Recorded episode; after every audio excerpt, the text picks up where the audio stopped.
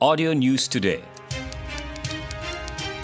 Audio News Today, edisi 24 Mei 2020, jam 8 malam. Walaupun suasana sambutan Aidilfitri tahun ini berbeza, namun umat Islam perlu meraihkan kemenangan berpuasa sebulan di bulan Ramadan dan ketibaan Syawal dengan penuh kesyukuran.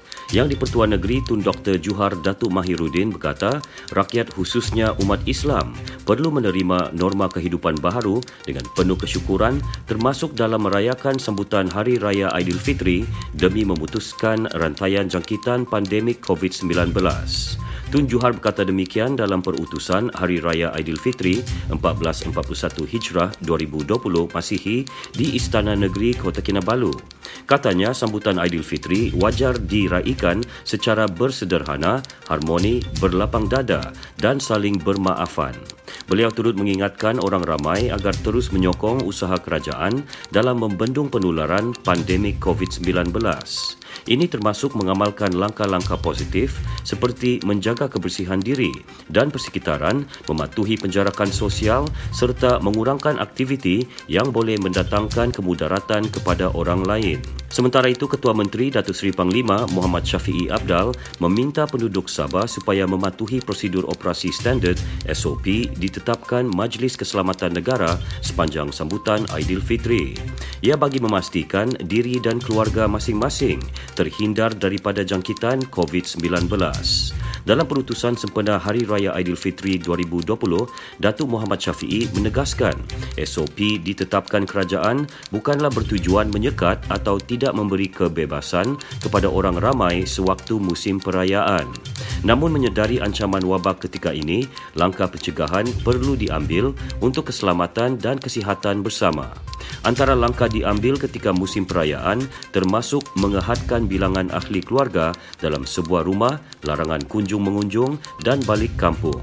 Datu Muhammad Syafiee berkata sambutan Hari Raya pada tahun ini agak berbeza kerana diraikan dalam keadaan negara berhadapan pandemik. Wabak COVID-19 bukan hanya melumpuhkan pertumbuhan ekonomi tetapi juga menjejaskan kehidupan masyarakat di seluruh dunia. Dalam pada itu beliau berkata, kerajaan negeri mengucapkan terima kasih kepada seluruh rakyat yang menyokong segala usaha kerajaan dalam membendung penularan wabak tersebut. Daerah Beaufort mencatat satu kes baharu COVID-19 semalam selepas 14 hari bebas daripada kes aktif wabak itu yang menjadikan jumlah kumulatif meningkat kepada 341 kes. Pengarah Kesihatan Negeri Sabah, Datu Dr. Christina Rundi berkata, punca jangkitan kes masih dalam siasatan pihak pejabat kesihatan. Menurut kenyataan Datu Dr. Christina, kes terbaru itu telah dimasukkan ke wad untuk rawatan lanjut. Beliau juga memaklumkan setakat Jumaat lalu sejumlah 1,575 ujian telah dijalankan dan terdapat dua sampel positif iaitu satu sampel untuk kes baharu dan satu sampel ulangan. Sehingga semalam kumulatif kes sembuh kekal 304 manakala seramai 32 pesakit masih menerima rawatan termasuk 5 pesakit yang dirawat semula. Seramai 8,936 orang sedang menjalani perintah kuarantin di rumah dan 3,307 orang masih berada di 55 buah pusat kuarantin di seluruh Sabah. Setakat yang dipantau tidak ada pelanggaran perintah dilaporkan. Seorang ibu bersama empat anak lelakinya rentung selepas rumah jenis tidak kekal didiami mereka musnah dalam kebakaran di Kampung Bin Suluk membakut awal pagi tadi.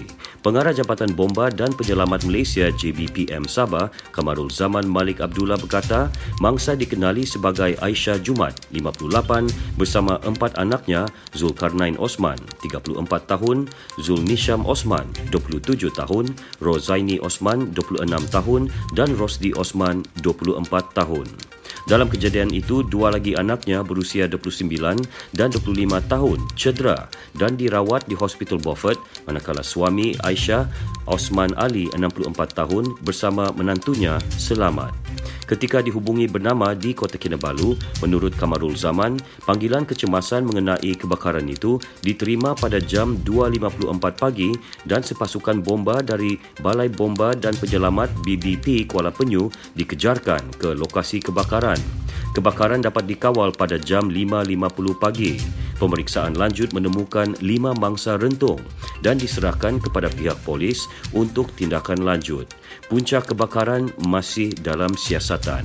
Budaya saling berkunjung sudah menjadi amalan dalam masyarakat Islam di Sabah pada sambutan Aidilfitri sepanjang bulan Syawal, bertepatan dengan konsep rumah terbuka dan menerima kunjungan tetamu. Bagaimanapun tahun ini, tradisi tersebut terpaksa dikorbankan dengan kebiasaan baharu susulan Perintah Kawalan Pergerakan PKP bagi membendung penularan wabak COVID-19.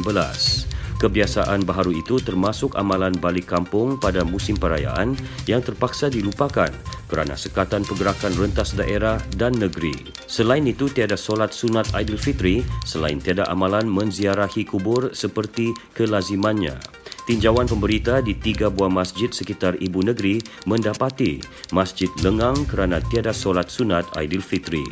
Tinjauan di taman-taman perumahan juga mendapati tiada sebarang aktiviti ziarah menziarahi dilakukan seperti Aidilfitri sebelumnya.